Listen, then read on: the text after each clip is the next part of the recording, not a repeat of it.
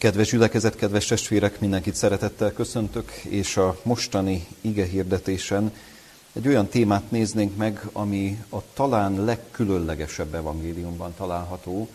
Miért fogalmazok így, hogy a legkülönlegesebb evangélium? Azért, mert ugye ott van a négy evangélium, és ebből egy, egy tudatos, kiegészítő evangélium. Kiegészítő evangélium ez azt jelenti, hogy ugye Máté, Márk és Lukács alapvetően egy szemszögből, egy nyomvonalon mesélik el és beszélik el mindazt, amit Jézus Krisztus életével kapcsolatban fontosnak tartottak lejegyezni. János evangéliuma ehhez képest olyan dolgokról szól, ami a másik háromban nincs benne. Persze vannak átfedések nyilván a négy evangélium között bőséggel, de például János evangéliumában találhatjuk meg a nagy júdeai szolgálat lejegyzését. Tehát ez egy nagyon érdekes dolog, hogy ugye Jézus a szolgálata kezdetén Júdeában szolgált, ugye a fővárosban és környékén, és erről a másfél évről, erről csak János evangéliuma beszél. Na ennek egy szakaszát néznénk meg, hogy tulajdonképpen hogyan és miként zajlott Jézus Krisztusnak a szolgálata, de leginkább egy szempontra koncentrálnánk most, egy szempontra figyelnénk oda, mégpedig arra, hogy keresztelő János és Jézus Krisztus viszonya hogyan alakult. Milyen viszonyban voltak ők egymással, és egyáltalán a tanítványaik milyen viszonyban voltak egymással. János evangélium a harmadik fejezetének a 22. versétől találkozhatunk ezzel az ige szakasszal, ahol, ahol hát láthatjuk, hogy milyen milyen feszültség jött itt a felszíre. Fogjuk majd ezt mindjárt látni. János Evangéliuma a harmadik fejezetéből a 22. verstől egészen a 30. versig olvasnám az igét. Ezután elment Jézus az ő tanítványaival Júdea földjére, és ott időzött velük és keresztelt. János pedig szintén keresztelt Énonban, Sálemhez közel, mert ott sok volt a víz.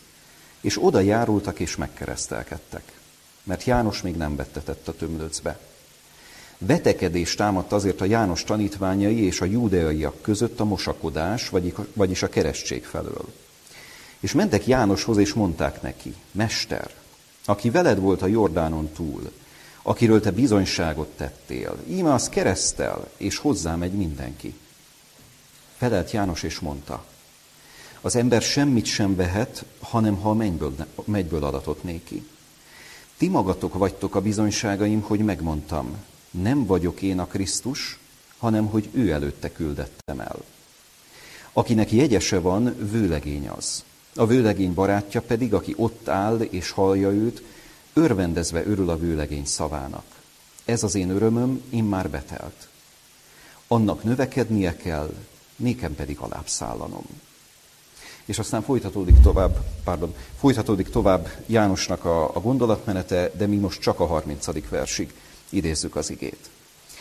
Mit is olvashattunk itt, és egyáltalán ugye hogyan alakult ez a bizonyos viszony kettejük között? Kikről is van szó? Tehát keresztelő János és Jézus Krisztus, akik egyébként unokatestvérei voltak egymásnak. Tehát nagyon jó, hogyha tudatosítjuk ezt, hogy ilyen értelemben rokonságban is álltak egymással, Keresztelő János volt Jézus előfutára, Jézus Krisztus előfutára, ugye hat hónappal volt idősebb nála, ezt az evangéliumok nyilvánvalóvá teszik, és hát teljesen természetes volt az, amit itt olvashattunk róla, a keresztelő Jánosról, hát ő is keresztelt Sánemhez közel, mert ott sok volt a víz, és oda járultak és megkeresztelkedtek az emberek.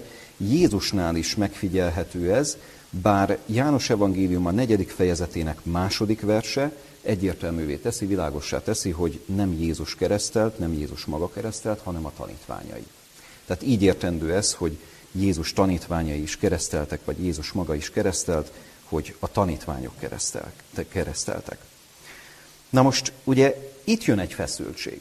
Itt jön egy olyan feszültség, amit az evangéliumok megörökítenek, vagy János evangéliuma megörökít, és ugye még egyszer tehát csak János evangéliuma örökíti meg, hiszen a judeai szolgálat idején járunk, vetekedés támadt, olvashatjuk itt a 25. versben, vetekedés támadt, vagy vitatkozás a János tanítványai és a judeaiak között a mosakodás, vagyis a keresztség felől, és figyeljünk erre, erre a nagyon zaklatott hangvételű, nagyon, nagyon felhevült, szinte, szinte ideges, ugye a 26. versben olvasható kijelentésre, amikor ugye Jánoshoz mennek a tanítványai, és szinte panaszt tesznek. Mit is olvashatunk itt? Azt mondja, Mester, aki veled volt a Jordánon túl, akiről te bizonyságot tettél, íme az keresztel, és hozzámegy mindenki. Itt van ez a feszültség bennük, hogy micsoda dolog az, hogy mi is elindítottunk egy mozgalmat, meg Jézus Krisztus is ilyen értelemben elindított egy mozgalmat, hát Jézusnál többen vannak. Hát nem, nem felháborító ez valahol, hogy most akkor nálunk kevesebben, Jézusnál meg többen. Tehát ez az emberi gondolat veszi őket elő, és ez az emberi gondolat nem hagyja őket nyugodni. Nagyon érdekes egyébként itt a 26. versben, hogy amit mondanak, ez, ez tulajdonképpen igaz. Csak ahogy mondják, ahogy mondják, az, abból érződik ez a fajta zaklatottság, hogy, hogy nagyon-nagyon nehezen hordozzák ezt. Hát hogy van ez? Hogy ő most akkor népszerű? Most akkor Krisztusnak nagyobb sikere van, mint nekünk? Nagyobb sikere van, mint neked? Ugye nagyon érdekes, hogy ők csak tanítványok, nekik van egy mesterük, keresztelő János.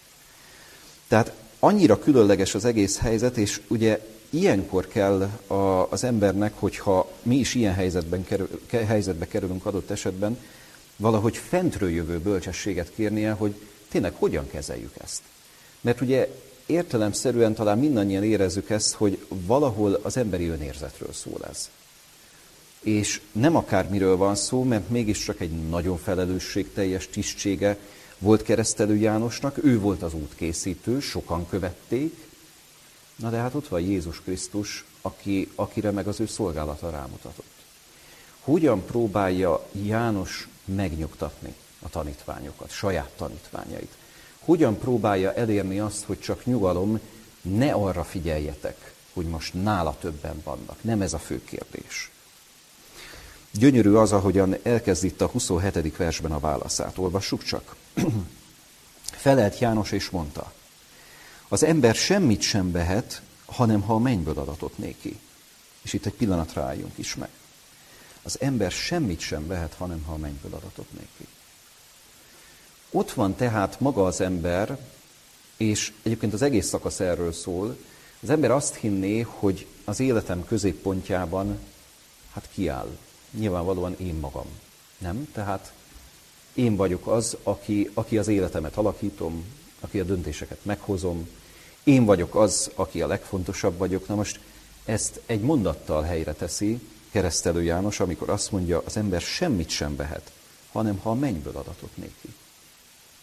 Mit van, amit ugyanis ne kaptál volna? Emlékszünk erre a kérdésre? Pálapostól teszi föl. Korintusi első levél negyedik fejezet hetedik versét csak szóban idézem. Pálapostól is fölteszi a kérdést, mit van, amit ne kaptál volna? És egyébként annyira döbbenetes, hogyha ebbe belegondolunk, hogy itt van az életünk. Bizonyára elértünk már valamit olyan értelemben, hogy tanulunk, dolgozunk, családunk van, sok-sok mindent el tudunk mondani, hogy mi minden van az életünkben. Isten egy szóval helyre teszi mindezt. Kaptad. Kaptad. Tehát úgy tűnik, hogy mi dolgoztunk meg érte, úgy tűnik, hogy nekünk köszönhető az, hogy úgy tűnik, hogy mi hoztuk azokat a döntéseket, amelyeket, és így tovább. Lehet akárhogyan folytatni ezeket a mondatokat. De kaptad. Adomány. Adomány. Azt mondja, az ember semmit sem vehet, hanem ha a mennyből adatot néki. Egyébként van egy, egy gyönyörű, hogy mondja, módszertani jellegzetessége, sajátos talán ez a kifejezés, de ennek a válasznak, mert ugye ne felejtsük el, ott van egy vitahelyzet, ott van egy feszültség. János akkor, amikor válaszol, keresztelő János akkor, amikor válaszol, nem, nem kifejezetten erről kezd el beszélni. Nem mondja azt nekik, hogy figyeljetek ide, hát most gondoljátok végig, ki vagyok én? Meg kire mutat az én szolgálatom? Nem mondja azt, először felfelé irányítja a tekintetüket. Tehát nem, nem, nem ez a lényeg, hogy ti most mit éltek meg, vagy hogy itt a Földön mi a helyzet, stb. Semmit sem vehet az ember, hanem ha a mennyből adatot néki. Tehát az, amit mi elértünk, mintha ezt mondaná nekik, az, amit mi elértünk, ez mennyei adomány. És ezt a mennyei adományt, ezt, ezt valamiképpen kezelni kell. Ezért érdemes hálás lenni. De ha erre az adományra tekintünk, akkor már rögtön nem az lesz a kérdés, hogy most akkor ott többen vannak.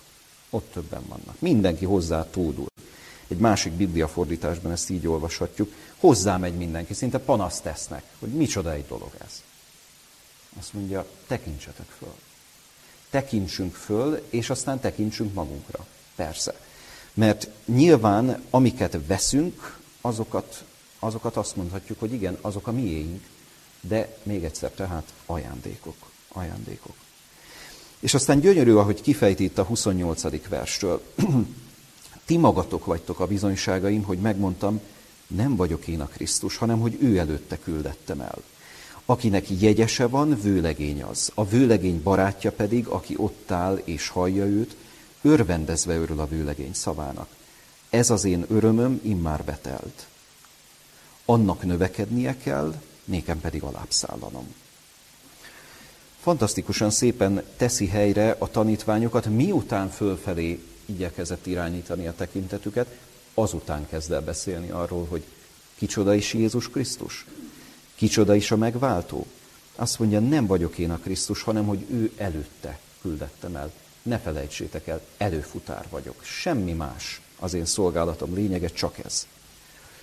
Hoz egy nagyon szép hasonlatot itt a 29. versben, akinek jegyese van, vőlegény az. A vőlegény barátja pedig, aki ott áll és hallja őt, örvendezve őről a vőlegény szavának. Az igazi önzetlenség megnyilatkozása. Hogy nem én vagyok a fontos, hanem az a másik a fontos, akire a szolgálatom irányul. És a 30. vers, ami tulajdonképpen most az egész igehirdetés középpontja lenne, annak növekednie kell, nékem pedig alábbszállanom. Annak növekednie kell, nékem pedig alábbszállanom. Fantasztikusan szépen ragadja meg ezt a, ezt a fajta, hogy mondjam, lényegét, jelentőségét János a saját szolgálatának. Tehát azt mondja, hogy mivel előfutár vagyok, eljön az a pont, ahol Krisztus szolgálata fontosabb lesz, mint az enyém. Annak növekednie kell, nékem pedig alábbszállanom. Bontsuk szét egy kicsit ezt a kijelentést abból a szempontból, hogy tulajdonképpen mi minden üzenete van ennek. Miért mondhatjuk azt, hogy ennek a, ennek a sornak, ennek az egyige versnek, ennek a mai napra nézve is nagyon komoly üzenete van számunkra. Egyrészt azért három dolgot néznénk meg. Három dolgot ezzel az igeverssel kapcsolatban abból a szempontból, hogy ha megvizsgálja az ember az adott történelmi helyzetben, ez ugye egy egyértelmű, világos gondolat. Erről beszéltünk eddig. Az adott történelmi helyzetben keresztelő János nagyon-nagyon jól látja a saját szerepét, Jézus Krisztus szerepét, és ezt a váltást, a váltásnak a szükségességét. De itt most tegyünk egy kis kitekintést. A második síkja ennek az igének meggyőződésem szerint az a történelmi helyzet, amiben mi most vagyunk. Nagyon-nagyon fontos az, hogy az ember ilyen értelemben átgondolja, hogy micsoda időket élünk, ünnepélyes időket élünk, ünnepélyes időket abból a szempontból, hogy ahol mi tartunk, és ugye nem csak mi mondjuk ezt, hanem tudósok sokasága mondja már ezt, és szinte harsogják nagyon sokan, ez gyakorlatilag száguldás a vég felé, száguldás a civilizációnk vége felé. Na most ebbe most nem megyünk bele, ebbe a, a, a kérdésbe. Én most csak erre a lelki vonatkozásra szeretném ráirányítani a figyelmet. Meggyőződésem, hogy ebben a történelmi helyzetben nekünk leginkább ez a feladatunk, annak növekednie kell, tehát Krisztus növekedjen, mi pedig szálljunk alá. Nem mi vagyunk ugyanis a lényeg nem mi állunk a középpontban, hanem az a valaki áll a középpontban, aki az első eljövetelnél is a középpontban állt. Keresztelő János ezt pontosan látta ebben a helyzetben. De mi most nem az első eljövetelnél, hanem a második eljövetelt közvetlen megelőzően vagyunk.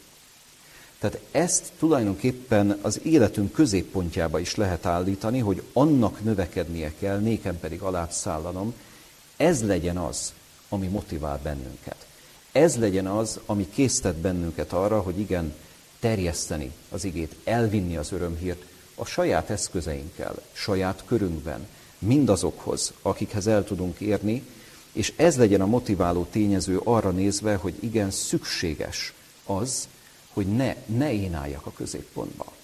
És nyilván ez érinti a harmadik sikját is ennek az igének, mégpedig azt a vonatkozását, hogy a saját életünkben vajon tudatában vagyunk ennek. Saját életünkben vajon ez vezérelvünk-e, hogy nem én kell, hogy a középpontban legyek, hanem az Isten lénye, az Isten szépsége, az Isten jellemének a gazdagsága. Ez az, ami a, a, a legfontosabb ebből a szempontból, és nagyon-nagyon lényeges, hogy ilyen értelemben az ember átgondolja ezt, vajon nem túl sok-e belőlem, vajon nem túl nagy-e az én egóm, mindaz, ami, ami én vagyok. Mert pontosan ebben a történelmi helyzetben hatalmas szükségünk van arra, hogy igen, Krisztus növekedjék. Krisztus növekedjék. Na most ez azért is kulcsfontosságú, mert ha az ember végig gondolja, ugye itt egy nagyon komoly sorrendet is láthatunk. Sorrend abból a szempontból, hogy az ember eljátszhat a gondolattal, hogy mondjuk ez miért így szerepel a Szentírásban. Keresztelő János miért ebben a sorrendben mondja ezt a kijelentést? Annak növekednie kell, nékem pedig alább szállanom.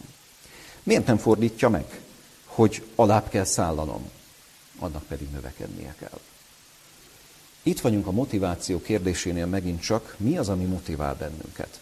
Mi az, ami, ami a legfontosabb számunkra? Mi kell, hogy legyen a legfontosabb számunkra ilyen értelemben a kereszténységben?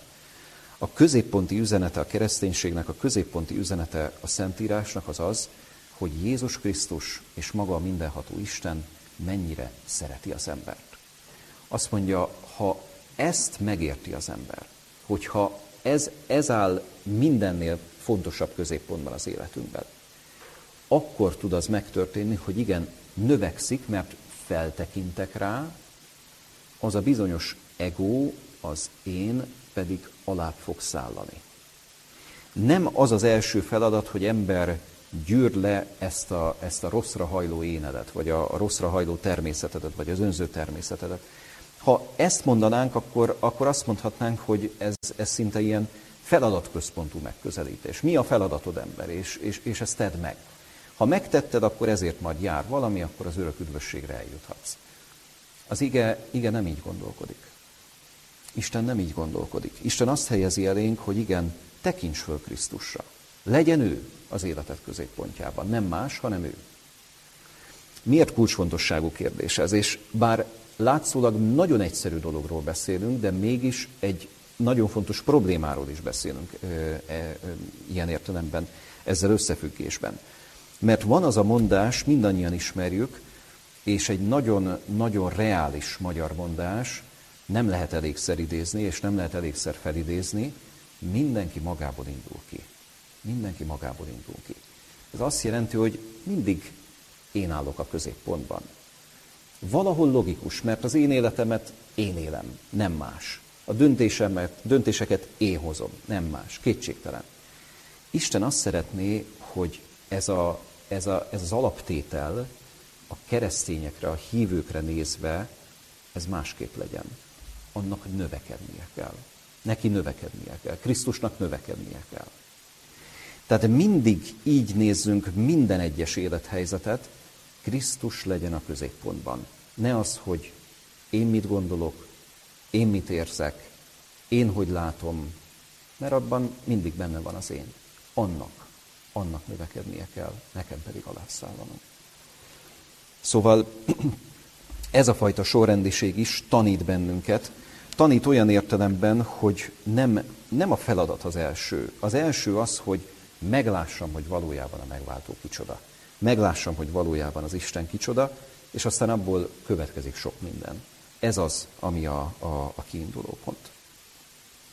Ha már az énünkről gondolkodunk, és továbbra is ugyanennél az igevesnél vagyunk, hogy annak növekednie kell, nékem pedig alább szállanom.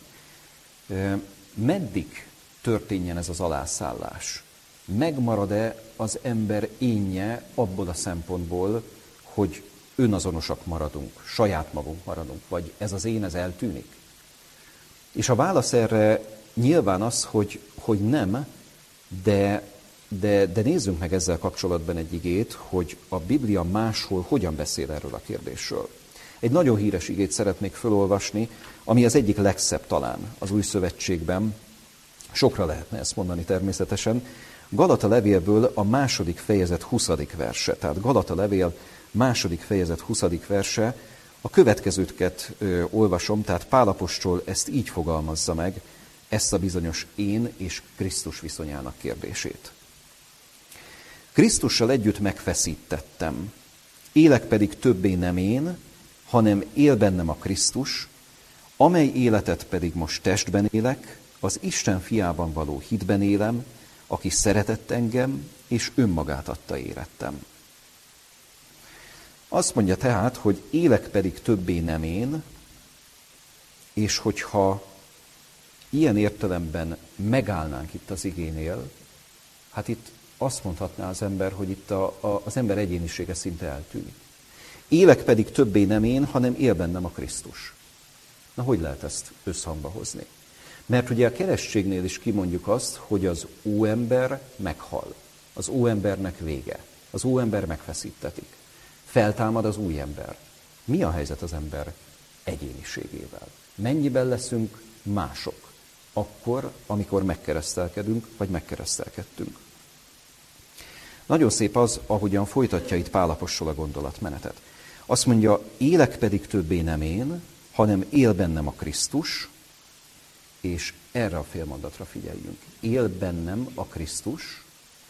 Tehát magyarán van egy olyan vendégem az én életemben, természetemben, lényemben, aki a szívembe költözött, él bennem a Krisztus, és így folytatja, hogy amely életet pedig most testben élek, az Isten fiában való hitben élem, aki szeretett engem, és önmagát adta érettem. Azt mondja tehát, hogy amely életet pedig most testben élek, vagyis ilyen értelemben nem haltam meg. Ilyen értelemben élek tovább, csak egy más minőségben. Ilyen értelemben egész más, ami a keresztség előtti életemet és a keresztség utáni életemet jellemzi. Tehát ezért nagyon fontos ez, amit itt láthatunk, hogy igen, ilyen értelemben az Isten egy akkora segítséget ad nekünk az életünkhöz, ami, ami, hát hogy mondjam, szóval ennél többet már nem tud adni. Ennél jobbat, ennél meghatározóbbat mit adhatna? Na most itt jön egy nagyon nagy figyelmeztetés számunkra, akiknek ez a bizonyos keresség mondjuk már mögöttünk van, akár 10, akár 20, akár 30, akár ki tudja mennyi évvel. Az, hogy annak növekednie kell, nékem pedig alább szállanom. Ez egy olyan gondolat, ami rendszeresen föl kell, hogy idéződjön bennünk. Tehát magyarán újra és újra eszünkbe kell, hogy jusson, hogy igen, ez az én életemnek a vezérfonala. Ennél fontosabb nincs. Ennél lényegesebb pontja az életemnek ilyen értelemben nem létezik, ma is megküzdöm-e, és holnap is megküzdöm-e azt, hogy nem az én kell, hogy előtérbe kerüljön, hanem Krisztus. Mert ne felejtsük el, Krisztus vendégként, állandó vendégként, használjuk ezt a kifejezést, ott akar lenni az életemben, él, sőt nem az életemben, a szívemben. Él bennem, él bennem a Krisztus. Tehát innentől kezdve nem két külön egyéniség vagyunk, hanem Jézus Krisztus a szívem állandó vendége, aki szeretné, hogy ilyen értelemben a döntéseket is vele együtt hozzuk meg, ilyen értelemben egy az egyben ugyanaz legyen, a szándékunk, az akaratunk, a döntéseink, a mozgásaink, minden, minden, ami történik. Soha ne felejtsük ezt el, hogy az, ami történik keresztségnél, vagy az, ami történt a keresztségünknél, ez bár egyszeri alkalomnak tűnik, de egy nagyon-nagyon komoly üzenete, és egyben szinte kötelező ereje van számunkra. Kötelez bennünket olyan értelemben, hogy a világ mindenség mindenható urával kötöttünk szövetséget. Ez a szövetség a 26. vagy 46. vagy akárhányadik évben sem szünetel a Jóisten részéről. Tehát ez fix, ez állandó. Kérdés csak az, hogy ember az egyéniségedben, ami megmarad, abban az egyéniségben, ami a miénk, abban ott tud-e lenni maga az Úr, ott tud-e lenni Jézus Krisztus, mert ez az, amit a Galata 2.20 is üzen számunkra. Nagyon érdekes egyébként az, ha már az egyéniség kérdése szóba kerül. Mert hogy, hogy ha, ha csak a, az énjére, csak a testére tekint az ember. Test ugye a, a bűrehajló emberi természetet jelöli a görögben. Akkor akár még kétségbe is eshet. Nem? És egyébként valahol ez jogos. Jelenések könyve 16. fejezetének 15. versét soha ne felejtsük el. Egy pillanatra térjünk is ki erre, hogy lapozzuk ezt föl, mert jó ezzel szembesülni, hogy mikor is hangzik el ez a bizonyos gondolat. Jelenések könyve 16. fejezetének 15. verse. Előre szaladtunk itt, de nem véletlenül ez már a hét csapás ideje. A 16. fejezet ezt a bizonyos hét csapást részletezi, és a 15. versben pedig ezt olvashatjuk, íme eljövök, mint a tolvaj. Boldog, aki vigyáz és őrzi az ő ruháit, hogy mezítelenen járjon, és meg ne lássák az ő rútságát. Az egyik legfontosabb kérdés ezzel az igeverssel kapcsolatban az az, hogy mikor hangzik el. És a válaszunk erre egyértelmű, mert csak el kell olvasni az igét, az elejét, ugye az előző verseket, meg az azt követő verseket, a hatodik és a hetedik csapás között. A hatodik és a hetedik csapás között, amikor már mindennek a végén járunk. Tehát az ember azt mondaná, hogy, hogy, hogy itt már minden eldőlt. Ott beszúr az ige egy figyelmeztetést, egy kérlelést, azt mondja, boldog, aki vigyáz és őrzi a ruháit, hogy mezítelenen ne járjon, és meg ne lássák, és itt jön a legfontosabb kifejezés, az ő rúdságát. Tehát az emberben tudatosulnia kell, hogy a természetem az rút és gonosz, akkor is, amikor már a legesleg végén járunk az eseményeknek. Tehát ha nem lenne az Istennek az óvó védő kegyelme, ha nem lennének azok a ruhák, onnantól kezdve csak a mezítelen rútság lenne, amivel viszont nem lehet üdvösségre jutni. Tehát ez egy kulcsfontosságú igevers, és nagyon fontos, hogy az ember megértse, hogy ennyire fontos őrizni azt a fajta kapcsolatot, amit a Galata 2.20 is érzékel. Tehát él bennem, bennem a Krisztus. De akkor ott kell, hogy legyen a szívemben, akkor ott kell, hogy legyen a döntéseimben, akkor ilyen értelemben nem vagyok egyedül. Ez egyfelől örömhír, másfelől meg, hát hogy mondjam, orientál, terel bennünket, és egyértelművé teszi, hogy igen, innentől kezdve nem, nem vagy magadra hagyva. Ez még egyszer mondom, hatalmas örömhír, mert nem vagyunk egyedül, de másfelől meg egy olyas valakit adtam szövetségesül, mondja az Isten, aki, aki mindenre elvezet téged, és aki nem hagyja, hogy a bűnnel te kiegyezzél. Nem hagyja, hogy a, a bűnbe te belenyugodjál. Engedjünk ennek a munkának. Ez a legfontosabb, hogy ilyen értelemben világos legyen, egyértelmű legyen számunkra az Isten munkája. De még egyszer mondom, és ugye egy fél mondat erejéig már említettük ezt a gondolatot, ha csak erre tekintünk, csak a természetünkre, meg ne lássék az ő természetének rútsága, ugye ahogy, ahogy, ahogy itt fogalmazott a, a rútsággal kapcsolatban a jelenések 16-15, az ember szinte megrettenne, szinte elkeserednénk. De a realitáshoz, a valósághoz ez is hozzátartozik. Önmagában, Isten nélkül a természetünk ilyen. És ezen a ponton hadd idézzem Blaise Pascalt, azt a Pascalt, aki ugye természettudósként sokat foglalkozott az igével, és nagyon mélyen szántó gondolatai vannak a Bibliával kapcsolatban, az egyik töredékében így jelöli meg azt, hogy tulajdonképpen hogyan is áll a helyzet, hogyan is lehet összegezni a Biblia üzenetét ilyen szempontból. 527. töredéket idézem a következőképpen, nem lesz hosszú. Isten ismerete a magunk nyomorúságának ismerete nélkül kevésséget szül.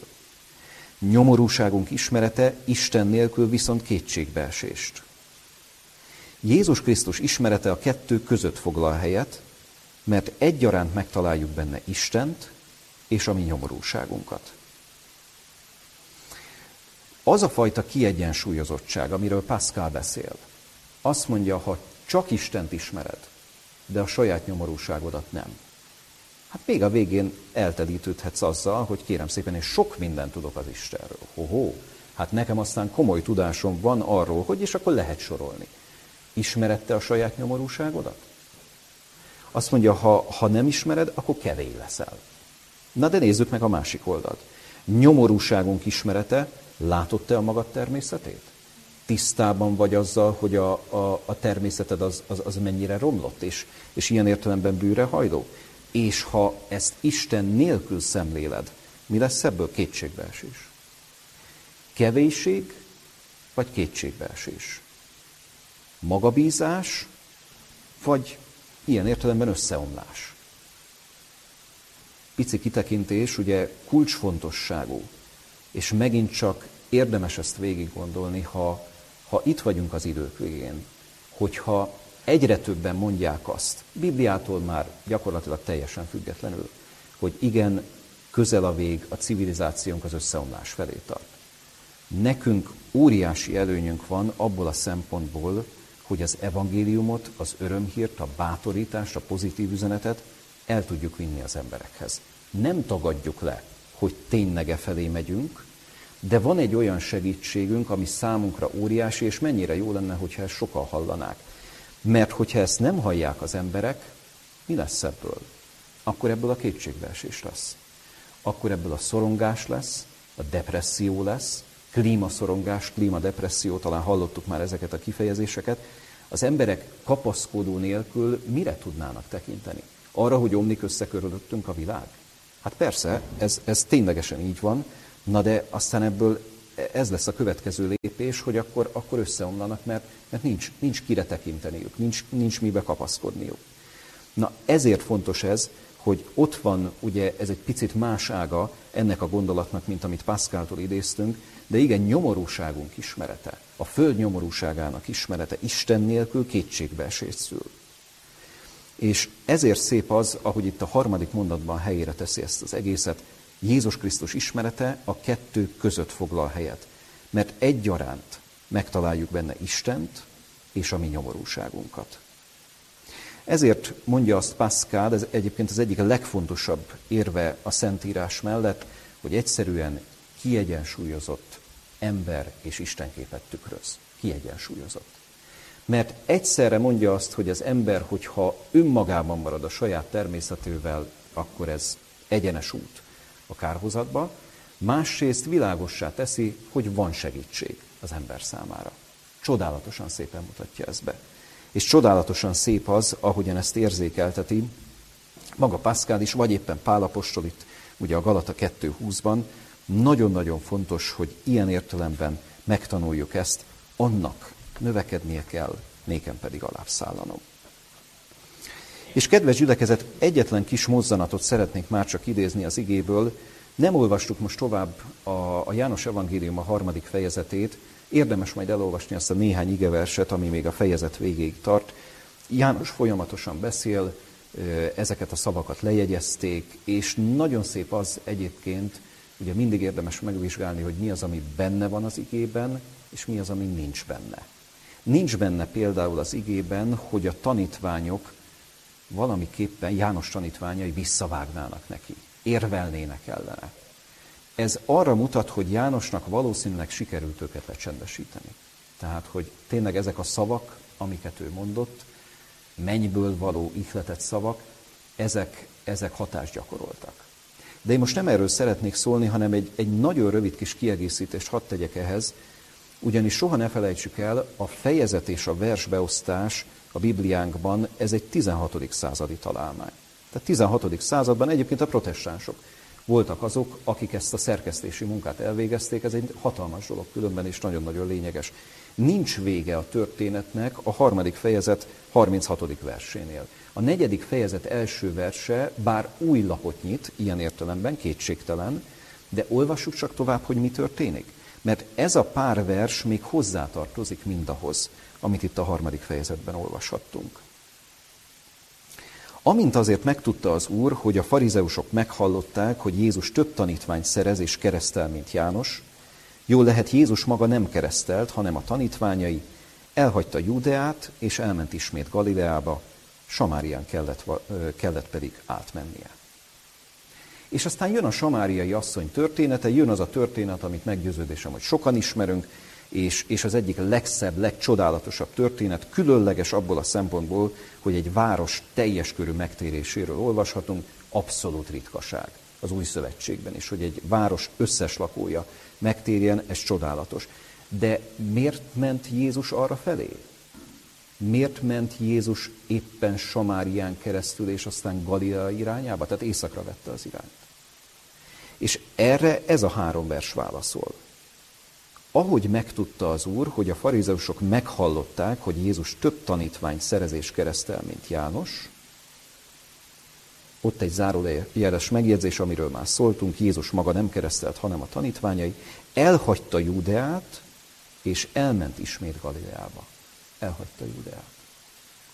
Szinte fel se tűnik nekünk ez a kis mozzanat, nem? Mert a, a negyedik fejezet ezzel a találkozással, hát ez valami csoda. A samáriai asszonyjal való találkozással. És sok-sok mindent el lehetne erről mondani. Csak erre a mozzanatra figyeljünk föl. Miért? Miért ment el? Azt mondja, meghallották a farizeusok, hogy ez ténylegesen így van. Hogy Jézusnak ilyen értelemben nagyobb az eredménye, mint Jánosnak, és tudta jól, hogy a farizeusok nem jó indulatúan állnak hozzá. Tudta jól, hogy ezt valamiképpen támadásra akarják majd felhasználni ellene. Tudta jól, hogy ezt a feszültséget tovább szíthatják, ami már eleve megvolt a két csapat között, János tanítványai, Jézus tanítványai, és ha még ezt a farizeusok is megtudják. Azt mondja, akkor csendben inkább odébb állok. Hogyan lehet csökkenteni a, azt a feszültséget, amit, amit tudunk csökkenteni? Ilyen módon Jézus erre példát mutat, ő is érzékeli ezt a helyzetet. Ugye a harmadik fejezetben csak utalunk rá e, ennél a történetnél, amit itt, itt láthatunk János tanítványai esetében. Negyedik fejezetben megint maga az Úr áll a középpontban, azt mondja, hogy, hogy igen, bölcsebb most elmenni erről a helyről, bölcsebb elmenni Júdeából, hogy a farizeusok ne használhassák ki ezt a helyzetet. Tehát feszültség volt érezhetően a két csapat között is, de erre még rájött az, hogy a farizeusok rossz indulatúan tekintettek erre az egészre, inkább odébb megyek. Tehát ez számunkra is egy példa egyébként, ilyen értelemben, hogyha ki lehet lépni egy helyzetből, fontoljuk ezt meg. Ilyen értelemben, hogyha a feszültséget tudjuk ezzel csökkenteni. Nem lehet azt mondani, hogy, hogy, hogy mondjam, megszüntetni. Szinte csak elodázni lehet. Mert az a gyilkos indulat, ami a farizeusokat jellemezte, az aztán nem sokáig kell tovább olvassunk az evangéliumot, az újra megjelenik. Újra és újra, folyamatosan. De Jézus pontosan tudta, hogy az az ügy, amiért ő jött, az a küldetés, amiért ő jött, az nem szenvedhet csorbát, és ilyen értelemben bölcsebb volt tovább mennie, bölcsebb volt továbbállnia, semmint azt mondani, hogy na most akkor beleállok ebbe, és mondjanak a farizósok, amit akarnak. Nem, bölcsebb kilépni a helyzetből. Ez is tanítás számunkra. Ez is tanulság ilyen értelemben számunkra, mert Jézus Krisztus pontosan tudta, hogy mikor van ott az ideje annak, hogy ő fellépjen újra a központban, újra a fővárosban, Jeruzsálemben, újra Júdeában, és nagyon-nagyon fontos az, hogy az ember, hogyha megnézi, hogy ennek még nem volt itt az ideje. Időszámításunk szerint 28-29 környékén járunk, Jézus Krisztus pedig 31 tavaszán feszítették keresztre. Ennek a pontos dátumát Dániel könyve 9. fejezete előre jelzi. Előre proféciában jelzi ezt a bizonyos dátumot. És Jézus Krisztus ezzel nyilván tisztában volt. Ezért olvashatjuk azt, hogy igen, tanácsosabb volt elmennie, és aztán találkozik ezzel az asszonynal, és van egy újabb csodálatos történet, egy újabb különleges eset az evangéliumban. És folytatódik az a történet, amit úgy mondhatunk, hogy valóban az üdvösség története, de egyben a legdrámai végkifejlet felé megy, hiszen Krisztusnak az életét kellett adnia értünk, de megvolt ennek a maga ideje, hogy ezt mikor kell megtennie. Kedves gyülekezet, kívánom azt, hogy ebből a, a, a történetből, tehát János Evangélium a harmadik és negyedik fejezetéből leginkább ezt az egy igeverset vigyük el, legyen ez vezérelvünk.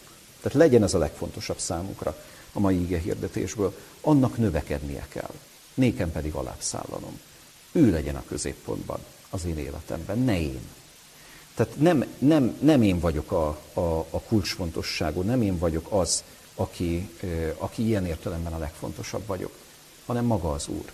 Maga az Úr, aki szeretne ott lenni az életemben, szeretne állandó vendégként ott lenni a szívemben, innentől kezdve jöjjön bármilyen élethelyzet, jöjjön bármilyen nehézség vagy feszültség, akár bármiről beszélünk, neki növekednie kell, annak növekednie kell, nékem pedig alábbszállanom. Mindig ő legyen az, aki, akit bemutatunk, akire rámutatunk, ha szükséges szavakkal, ha szükséges szavak nélkül, de minden esetre az igevers üzenete azt hiszem egyértelmű mindannyiunk számára. Kívánom, hogy valóban így legyen, és kívánom, hogy valóban Krisztus növekedjék bennünk. Amen. Szerető édesatyánk, hálás szívvel köszönjük, hogy szemlélhetjük megváltónkat. Szemlélhetjük őt, aki annyira bölcsen és annyira áldottan tudott cselekedni, akár adott esetben szavak nélkül is, ahogyan itt most az ige hirdetés végén láthattuk. És köszönjük Istenünk azt, hogy Te az ő lényét szeretnéd nagyjá emelni a mi életünkben. Tekints kérünk ránk, és tekints kérünk a mi nyomorúságos helyzetünkre. Kérünk, hogy emelt föl megváltunkat a mi szívünkben. Segíts, hogy ő legyen a mi életünk középpontjában, és segíts, hogy erről ne felejtkezzünk el. Add, hogy valóban növekedhessék ő és ad, hogy mi valóban alább szállhassunk. Hálás szívvel köszönjük azt Istenünk, hogy Te olyan üzenetet szeretnél minden egyes alkalommal a szívünkre helyezni, ami a lehető legfontosabb. Kérünk, segíts ezt megszívlelni. Segíts, hogy nem csak ma, hanem az ezt követő napokban, hetekben, életünk minden napján ott legyen a szívünk közepében ez a gondolat, ott legyen az, hogy Te mit szeretnél kiformálni az életünkben ott legyen a te szereteted, ott legyen a te vágyakozásod arra, hogy mi üdvösségre jussunk. Légy velünk, kérünk, Urunk, és segíts megérteni azt, hogy mennyire fontosak vagyunk a te számodra. Segíts, hogy a mi számunkra is te igen-igen fontos legyél, a lehető legfontosabb. Segíts, hogy életünk minden egyes élethelyzetében tőled kérjünk segítséget, és valóban te vágyakozzunk, aki az egész életünket, szívünket be akarod tölteni. Köszönjük, hogy gondot viselsz rólunk, és köszönjük, hogy terelgetni akarsz életünk során. Tedd áldottá a mi munkánkat, tedd áldottá a mi életünket, és tedd áldottá mindazt a munkát, amit értünk végzel. Jézus Krisztus nevében kérjük ezt.